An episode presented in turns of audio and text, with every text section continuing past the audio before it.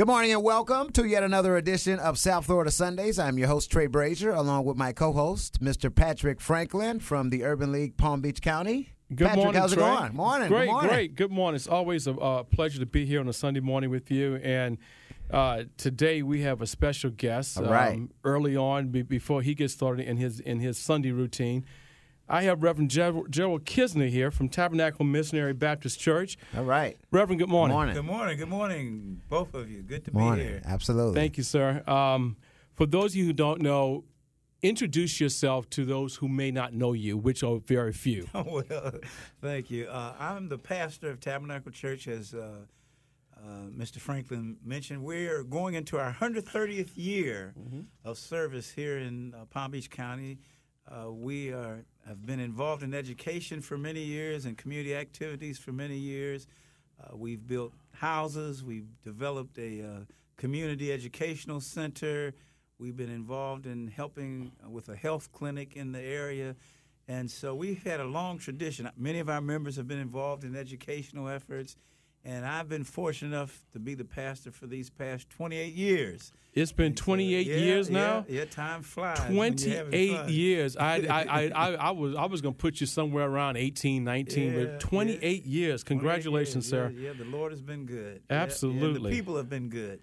Right. And, you know, you've been doing this for 28 years, but you had a life before this. Yes. Y- yes. You, you were a lawyer. Yeah, You were practicing. You were doing all those things. Yeah. Just, just give, the, give the community just a little input to say who Reverend Kisner was before he came to Tabernacle. Yeah, I, I, I was fortunate enough to practice law for many, many years. I was also the Deputy General Counsel of HUD in Washington, D.C.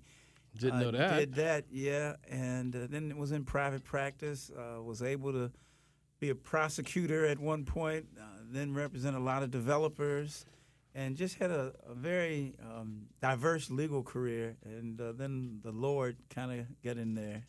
So, when did you know that you had the calling for the ministry? Well, Patrick, that's an interesting question, which I, I haven't shared with a lot of people, but it's something that I grappled with for about 20 years.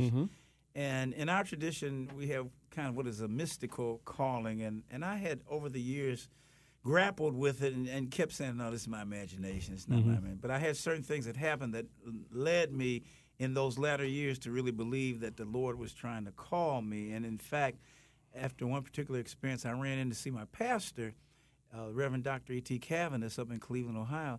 And he shared with me that he and my mother had been having this conversation for 20 years Wow. about me and ministry. Wow. And so I think I was probably in my 40s or so. And he said, Look, you've been running from this thing. You, you, you got to come on in the fold. Yeah. Wow. Yeah. Unbelievable. 28 years as a pastor. And, you know, a lot of people don't understand that uh, unless you started from the very beginning, you had another life, you had other things going on. How how do you see the, the correlation between the legal background and the ministry? Is there a correlation there? Well, I think so. Uh, in in the early church, uh, there were some lawyers, and lawyers, if you look in Scripture, they don't get a really good good rating. They they, they many scholars say they were the Pharisees, and they were always Okay. trying to jug Jesus and catch him, trap him in legal questions. Mm-hmm. Uh, but one of the things for me, uh, having gone to law school before I went to seminary, and there was a, a break in many years. But it was uh, uh, the challenge wasn't as great because I had been in law school, and so with my three years of seminary, law had helped me. What law has done for me in the ministry, and, and I don't try to practice law. I, had, I have to always tell my members, I'm, I'm not a lawyer. Go go get a lawyer. But I know when we need a lawyer, and it has given me in, in my pastoral role when I can see there's a legal issue and when we really need to be involved, and I can advise my parishioners. No, this is something you probably need to have a lawyer go. Right. with. Uh, and, and not me because I don't practice law anymore. I, I I hear you. I, I I practice law on Thursday afternoons from four o'clock to five o'clock. Unauthorized practice. unauthorized by myself in my office. All right, that, that that's that, that's Yeah, about that's yeah, about it. Um, let's switch gears for for a second, and you know we've we've come through, and for some they're still suffering through the pandemic and COVID, but we came through a period of time, and you and I were together on, on a lot of these things, but we faced COVID in a different way. The Tabernacle, the Urban League, um, we had to address the needs of, of people. How did you address the needs of your congregants in your church. How did you how did you meet their needs, and and what were their needs? Well, one of the things that we found out, and we were quite fortunate, we had a pretty good audiovisual ministry in place, and we knew we had to do something that would keep us connected. And I know various uh, organizations did it through the telephone and, and that, and for us that wouldn't have worked. You know, we're visual; people Mhm. want to see Yes, stuff, yes. and so what we would do, we would tape our services on a Monday. And it was really hard preaching to an empty church, Mm-hmm. but then we put it up on Sunday, and we put in uh, the songs and all that. W- And was it all audio or audio and vi- and, and it was and- audio visual. Audio yeah, visual, we- okay. We, we did that so that they could go on YouTube Mhm. or on our Facebook page, and they could actually see Good. me and and uh, what was going on. Uh, but the church was empty. Yes. And uh, th- so that was one way to try to keep people connected. Then through our Bible studies and our prayer and praise, we did that virtual. Thank God for Zoom. Mm-hmm. We were able to do that. But the other needs, we provided uh, vaccines uh, in conjunction with the health clinic across Yes. the street. Uh, we had a major drive to uh, give out the vaccines. Uh, we we continued uh, to give out uh, turkeys during the holiday season, and we tried to deal with those physical needs. And even with our breakfast program, while we didn't have people coming in the church, we would provide hot meals for them to take outside, and we we would do it that way. And so we just tried to be available, and we encouraged people to go get their vaccinations. And when all the crazy talk was going around about don't take the vaccine and all that kind of stuff, we were trying to say, listen to the science, follow what the scientists are saying, which was to get your vaccinations. And we felt coming from the pulpit that might have some sway. Right. So that's how we tried to get through that whole thing. Did you feel during during the during that during the pandemic did the black church and other pastors follow that path? Some did and some didn't. Mm-hmm. Uh, many just shut down completely and didn't do anything. Right. Um, I, as I say, some tried to do a little phone ministry. Uh, I know uh, several churches that, that I know they would people could call in and they'd have their prayer services and they'd actually have actually a church service by the phone. Now that's very cumbersome, but but they at least had some kind of connection. Uh, others just kind of shut down and uh, really didn't do a whole lot of anything. They just kind of went in a shell, which I, I thought was not a good thing to Right. do. Because as I've told many people, we've got a different model now. Since we've been doing virtual and, and, and live stream, So now you're in a, in a, in a hybrid. Uh, yeah, we're basically. hybrid now. We're Right. open and we had all the protocols and everything. But there's some folk that got used to the virtual, and they're not going to be coming to church except for the big events. Understand, And, yes. sometimes, it- so that that that model is going to have to change, and, and the church has got to really kind of adapt to that. hmm Do you do you feel that other churches in the community um, have the ability or capabilities of making that transition into a hybrid type environment, or have you seen that from other, from other colleagues? A few, yes, uh, because it really takes. Uh, now, the bigger churches, obviously, because it's expensive, you got to have the equipment and everything. Uh, they're trying to do that. Uh, you got to make that pivot because you're not going to have people coming every Sunday like they used to. Now, if you're a mega church, you can take a hit like that. But for most of us, Well, most megachurches have been been doing that prior yeah. to. Yeah, and if you lose, you lose thirty percent of your population. That doesn't really hurt you that badly, but for us, you lose thirty percent. That's a significant Yes. uh, hit. But I think if we keep the the live streaming going, and then on the red letter events, you get people. For example, we had the AKAs in for about a month ago. The church was packed out, packed out, pink and green everywhere, Mm-hmm. Everywhere, everywhere. and uh, that's how it used to be on a regular basis. And I have I have to keep telling folks, don't be discouraged. People will come back for certain events, and even those folk who feel they want that fellowship, Yes. they'll come anyway. But there'll be a whole lot of folks. I mean, you can just lay around in your pajamas, Oh, watch and- two or and- three services, right. And as long as you send your tithes and offerings in, then you say, "Hey, this is the I've, is." I've met my, my, my requirements there. Um, l- let's switch gears a, a little bit more. Historically, the black church has been the bellwether, has been the central point during the civil rights era.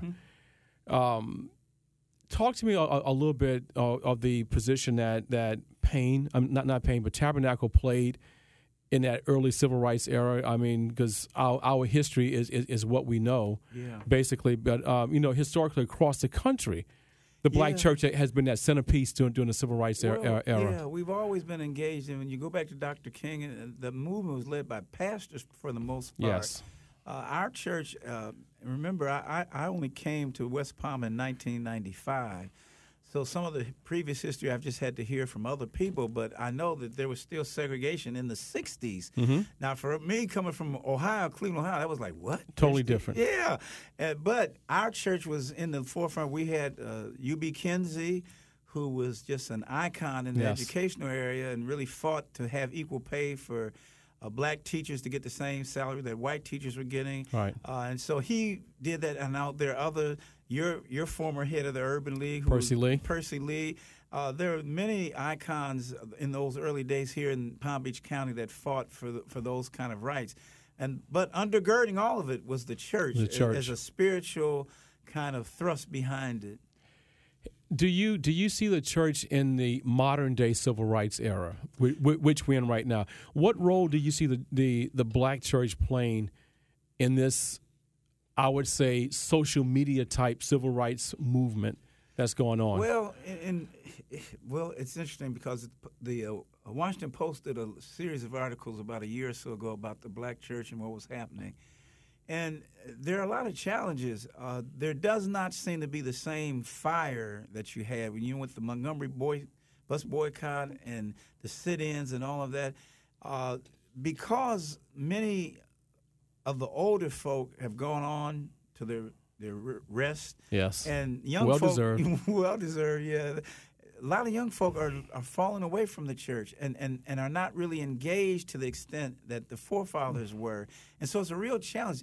What we've tried to do, we are a registrar for voters. Uh, we can register voters. We try to push voting uh, and, and uh, being registered and all those things because uh, the, the battle's not over. And when we look at what's happening in Tallahassee with that governor of ours, All right, our guest this week is Reverend Kisner from the Tabernacle Missionary Baptist Church here for South Florida Sundays. I'm Trey Brazier with Patrick Franklin from the Urban League, Palm Beach County. So let let's go back to our young folks. Um, this generation that, that we have going on right now is blazing their own their own path, uh, basically. And when you look at the two the two young men who stood up in Tennessee, and you know really took that charge, Yeah, I, I, I, the, to, to the two Justins, yeah, and we look at that and. To me personally, that gives, that gives that gives me hope for the future Yeah. to say that two young men stood up and said, "I will not be disallowed here." Yeah. Okay, for, for whatever the rules are for, for going forward. But we we as older individuals, we we see the young folks not engaged. One of my biggest issues right now is that our young folks aren't voting at the level that Yeah. we need them to be engaged in it. They're not participating. I, mean, I, I don't know why. I mean, any any thoughts on that? Yeah, I, I mean, part of it is some misconceptions. I think, in my humble opinion, one uh, when we were out trying to do voter registration, some of the young people we would run into, they'd say, "Well, why should we vote? It's not going to make a difference." Which is a self fulfilling prophecy because Yes. if you don't vote, That's it- exactly what, what the other side That's wants you to exactly do. What they want you to do. Disengage. disengage and trying to help them to see there's a direct result of not voting and there is one in voting. Uh, back in the day, I, I was privileged enough to work in Carl Stokes' administration, the 1st black mayor of a major city. And it was exciting because this was first. And so people were fired up. There are a lot of young people. And so what we've got to do, I think, today is try to uh, push through the largest or the, or the or the lackadaisical nature that we see with a lot of our young blacks who are engaged in other stuff, hip hop, which is not bad, but Right. you know they're into other things and they don't feel that uh, political stuff. But politics, whether you're engaged or not, is going to impact you. I know um, when when I was growing up, and, and even though I grew up in Baton Rouge, I was in New Orleans quite Mm-hmm. a bit, um, and going through that era where uh, Dutch Morial was Oh, a, yeah. was a, was the first black mayor of, of New Orleans, and that that enthusiasm and that that just power that that was existed throughout the city, young and old, Yeah, it, it yeah. didn't make a difference. They had they were looking for that come together, that participation, and it was so evident back back then to see that. I don't see that now. Uh, you, you know, as far as I, I was reading in in our um, the returns from last March's um, returns on on elections, 11, 12, 13 percent Yep. uh, voter turnout. Yep. We can't function like that. Okay, and and you know that that that's going to be the we are we are really threatened to repeat bad times if, if if we don't engage. But um, how how how can the church play a role in really? I, I I know we've talked about what role can the church play as far as you talked about registration. We we got to try to bring these these young people to to to the booth, uh, to the voting booth, really, to to cast their ballot. Well, I think uh, pastors have to just keep talking from the pulpit the importance, and it's a social justice ministry. Um, you know, in my view, uh, Jesus was about social justice. Whether you're a Democrat or Republican, it's about social justice, and it knows no party. It's just about making sure that the, the poor are taken care of, that the, the hungry are fed, that the, the homeless can find a place to live. And these are social justice issues, and we got to somehow excite young people to get engaged in. it. Unfortunately, many are are, are off on other tangents. Um, they may be doing well, and they just get comfortable, and they say, "Well, I don't want to get engaged." Well, I they don't see the struggle. They, they, Yeah, they, they don't see the need to engage because they, they, they're not struggling. I They, they, you're they, they go into a different thing. We have to tie the church to show that it's not just on Sunday talking about heaven, but it's on Monday, Tuesday, Wednesday, Thursday, Friday, Saturday. What do we do on earth? How do we make the kingdom on earth as it is in heaven? And I think if we can keep hitting, and it's not an easy, uh, easy, easy task. No, no, Yeah. not, not at all. Um, you've marched with me over the years on several different Yeah. occasions and and um, really looked at that as a as a way to protest. Do you see marching as as the, the still viable way to engage the, um, our residents who want to voice their opinion? Well, it's tricky. Uh, protests, I think, can take many forms. Obviously, in the streets, uh, people, it, it becomes uh, public. There's media coverage and all of that, and, and it raises. I think it highlights an issue. But there has to be more than that. I mean, that may just highlight the issue, but you got to vote. You got to press in the corridors. You got to get these. Right now, when you have a supermajority in Tallahassee of Republicans who are following the Trumpian law, it's difficult because we don't have any way that we can can, can handle it. So that means you got to vote out a lot of people. But in the meantime, you got to just keep holding up the issue in front of people so that they realize there's hope, that they don't give up. That's the worst thing to think that there's nothing that can be done. So I'm not going to do anything. That's right. You know, um, I I'll always say that education is is the best elixir to inform people and to and to upgrade. And you've got to start young. Got to young start people, young. young. I mean, elementary school. You got to start getting them exposed so that they can, like those two young uh, legislators in Tennessee. That's what we need. Those kind of young folk who say the struggle's not over, and and unless we speak up, open up our mouths, say something, go to the ballot box, and do be engaged in trying to do things that will help. Uh, enhance our people's way of living, like what you all are trying to do at the Urban League, and not depend totally on government. What we can do ourselves, like you know, our ancestors, they did a lot of self help. They came together to help one another. We got to go back to that model. What do you see the role of the black church in the future?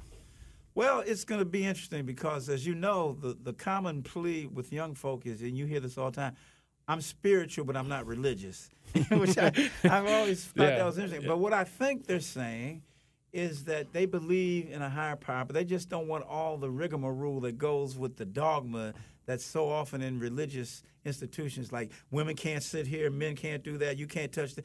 They don't want to be engaged in that. They want a true, raw relationship with, with the higher power, if you will.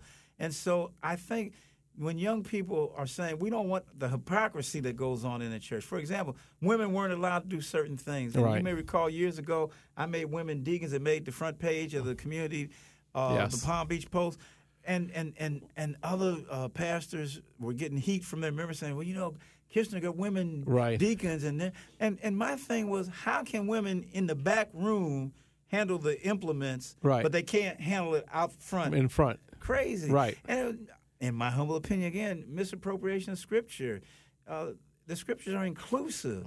Uh, Paul had women around. Jesus had women who were engaged as disciples. And somehow in the church, we've not treated women right. We've not treated other genders right. And we're supposed to be inclusive. And Jesus promulgated a love ethic.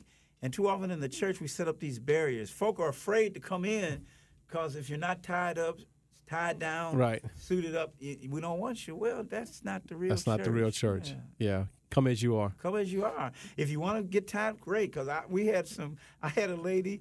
She wore her hat no matter what. Even on the days when she sang in the choir, she didn't wear it in the choir stand, but she carried She it. carried it. And when she got back out in the audience, she put her hat back on.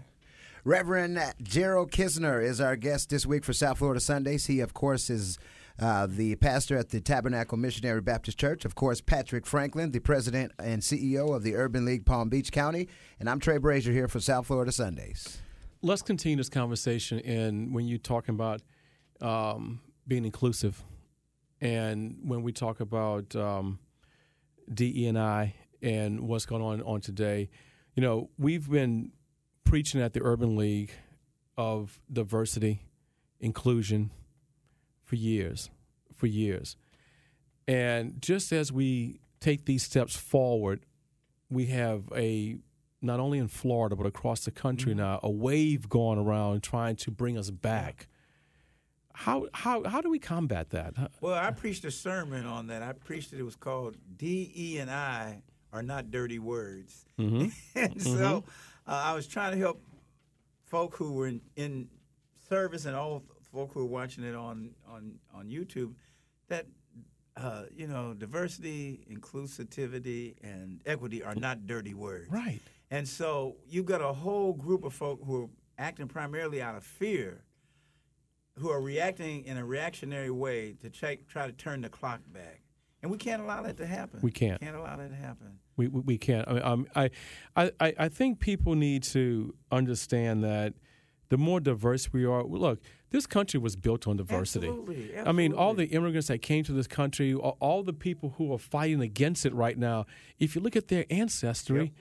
They they came here to find freedom, to to, to, to, to be included, and you know we, we were uh, we weren't brought here. We, we, we didn't come here because we wanted to, but but Yeah. the majority of the the majority of the majority were okay.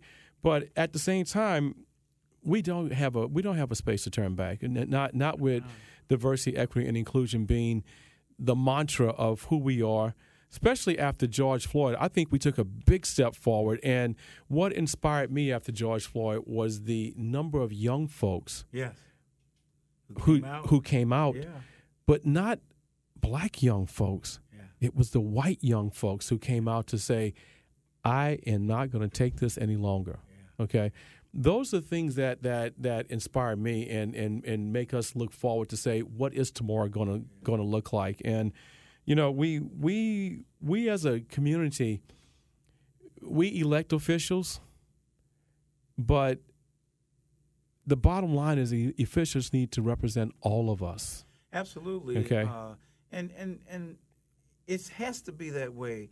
It has to be a sharing. It has to be a coming together because God created all of us wonderfully and fearfully made in God's image. And so, you know, at our uh, seven last words service that we always have has become a tradition, and we have mixed. And I always tell the audience, I said, this is a great dress rehearsal for if there is a heaven, what heaven's going to be about. No black heaven, no white No heaven, white heaven. no Muslim, no, No- Jewish no heaven, red, no blue. No, Yeah, it's all yes. God's children.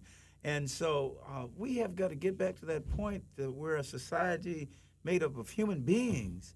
And they're bad human beings, bad white folk, bad black folk, but we're all, there's good, there's intelligence. It's all no one race. And because white privilege and white racism has reared its ugly head, there's a sense that we're losing something. Well, you, you, you never really had You it. never really had it. So Yeah, yeah, yeah. Now it, it, the, the playing field is finally going to be leveled, and we have to respect that. hmm Absolutely, absolutely.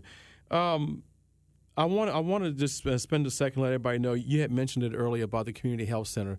Talk to us a little bit about what's at the community health center. Who's it open to? How how, can residents in this community come to it? Or Yeah, we're we're excited. It's a tri-party partnership between uh, NCCI, which is the community organization in the Northwest community, uh, the uh, College of Nursing of FAU, and then Tab Learning Center, which is one of our uh, nonprofits. And together, uh, there's a board, the FAU Northwest Community Health Alliance, that oversees the board. We provide all services, and uh, you know, it's not a free clinic, but we don't turn anyone away.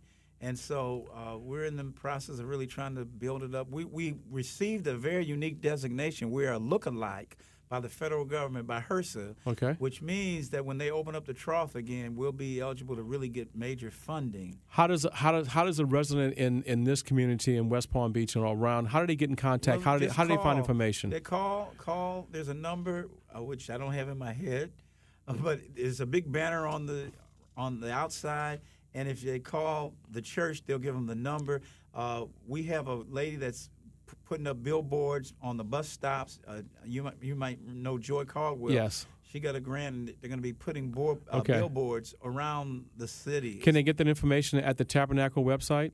Uh, yes. Okay, good. So in fact, uh, yeah, it's there. Or you can call us at 561-832-8338, and we'll be happy to give you information. very good, very good. Last question, sir, and this is one that we end. Uh, what is next for Gerald? what is next for Gerald? Well, I, I, it's whatever the Lord directs me to do. You know, I'm just continuing to do what I do as long as I can, and uh, try to help people, try to put things together, uh, try to leave a legacy for my kids and grandkids and great grandkids to know that uh, their relative tried to help somebody, try to do something good. Very good. Thank you, sir. Thank you. All right, Patrick, what's going on with the Urban League, man? Well, Update me. we are still trying to enroll residents in the healthcare. If you're looking for healthcare, please call the Urban League at 561-833-1461 and we can help and uh, assist you to get healthcare coverage. Uh, I have some housing available, um, a three-bedroom, two-and-a-half bath unit. So we'll be available on uh, May 1st. Uh, give us a call if you're interested in affordable housing. One of the big things that I'm looking forward to, Trey, is our financial education seminar All right. which will be on April 25th. It'll be a virtual seminar on financial education. If you're interested, again, call the Urban League at 561 833 1461 or go to our website at ulpbc.org and you can get more information about that um, financial education seminar.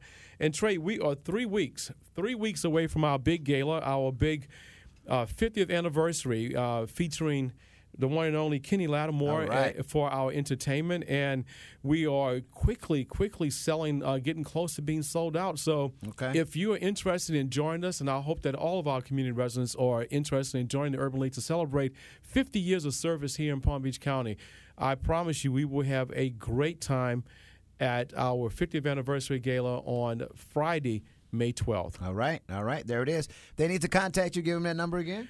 561 833 1461 or go to our website at ulpbc.org. It's South Florida Sundays. I'm Trey Brazier, Patrick Franklin. We'll talk to you next week. Have a good week.